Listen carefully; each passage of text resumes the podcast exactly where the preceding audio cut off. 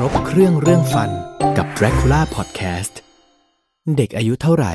ถึงจะใช้ CPS หรือแปรงขัดซอกฟันได้ครับ แปรงซอกฟันจะใช้ทำความสะอาดบริเวณซอกฟัน อุปกรณ์ที่ใช้ทำความสะอาดบริเวณซอกฟัน จะมีอยู่ 2 อย่างหลักๆ เลยคือ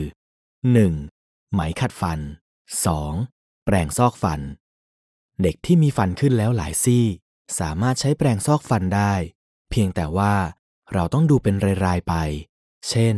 ดูความจำเป็น หรือทักษะของคุณพ่อคุณแม่ ว่าสามารถใช้เครื่องมือทำความสะอาดซอกฟันประเภทไหน ที่ถนัดให้ลูกได้มากกว่ากัน แต่จริงๆแล้ว เด็กที่อายุประมาณ 6 เดือน ฟันน้ำนมคู่แรกของฟันหน้าล่าง จะขึ้นมาแล้ว สิ่งที่เกิดขึ้นคือ คุณพ่อคุณแม่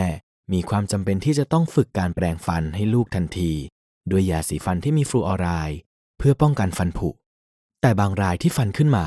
แล้วชิดติดกัน คุณพ่อคุณแม่ก็อาจจะต้องฝึกการใช้ไหมขัดฟัน หรือแปรงซอกฟัน แต่ค่อนข้างยาก เพราะว่าเด็กยังเล็กมาก อาจจะใช้วิธีแปรงฟันทำความสะอาดให้ดีไปก่อน ใช้ผ้าอ้อมเช็ดทำความสะอาดแทน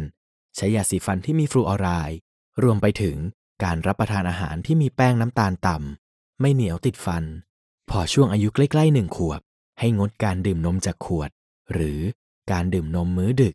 ก็สามารถช่วยป้องกันฟันผุได้ดีมากยิ่งขึ้น จนกว่าเด็กจะมีฟันขึ้น และฟันชิดติดกัน